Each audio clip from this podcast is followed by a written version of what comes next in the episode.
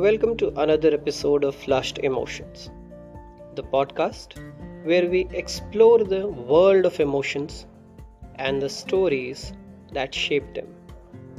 I am Mitesh, your host, and in today's episode, we'll delve into the heartfelt origin of this podcast's name, with a focus on the shared experiences of suppressing emotions, you know, which is a very common thing that happens every now and then with us.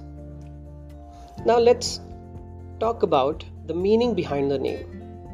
Flushed Emotions isn't just a catchy title, you know, it reflects the intricate journey we all take with our emotions. Growing up in a bustling joint family, I encountered various situations that led me to explore the depths of emotional suppression. Now, the experience of suppressing emotions was not a good one.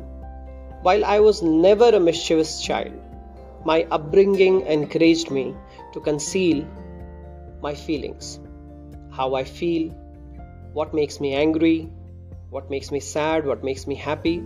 It doesn't matter.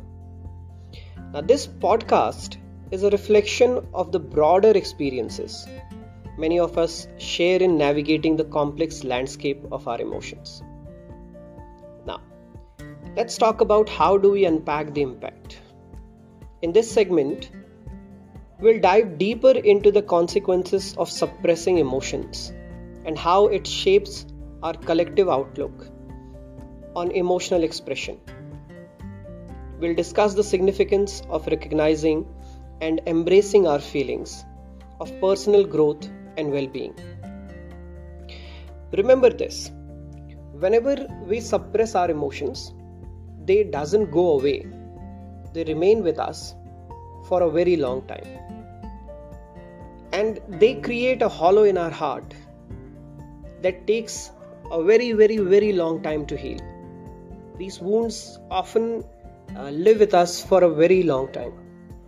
I don't know how many times I have suppressed uh, crying, I have suppressed shouting on someone, I have suppressed, uh, you know, telling someone that they are wrong, which basically became part of my character. I never wanted to be this person who smiles on everything. I'm a pushover. You know, I try not to fall in conflicts.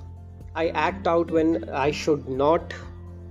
And these all things happen because you have no way of, you know, uh, letting out your emotions. Now, how do you find a healing uh, in this very, you know, busy life that we have?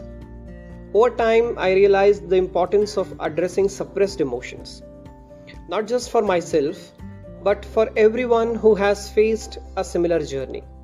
The Flushed Emotion became a platform for connecting with others who understand the challenges of opening up. And I hope in coming episodes I'd be, I'll be able to help you open up to yourself rather than opening up to the world. Now that's my only goal. Helping people with mental distress, helping people with a lot of other things.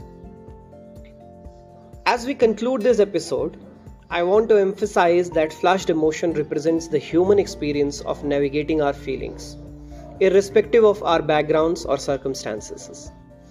It's about finding strength in vulnerability and healing through expression. Thank you for joining me on this universal journey. And remember, it's okay to feel, it's okay to re- express, and it's always okay to be yourself. Now that wraps up today's episode of Flushed Emotion. If you have questions or want to share your own experiences, please don't hesitate to reach out. Until next time, stay tuned, stay authentic, and stay emotionally connected.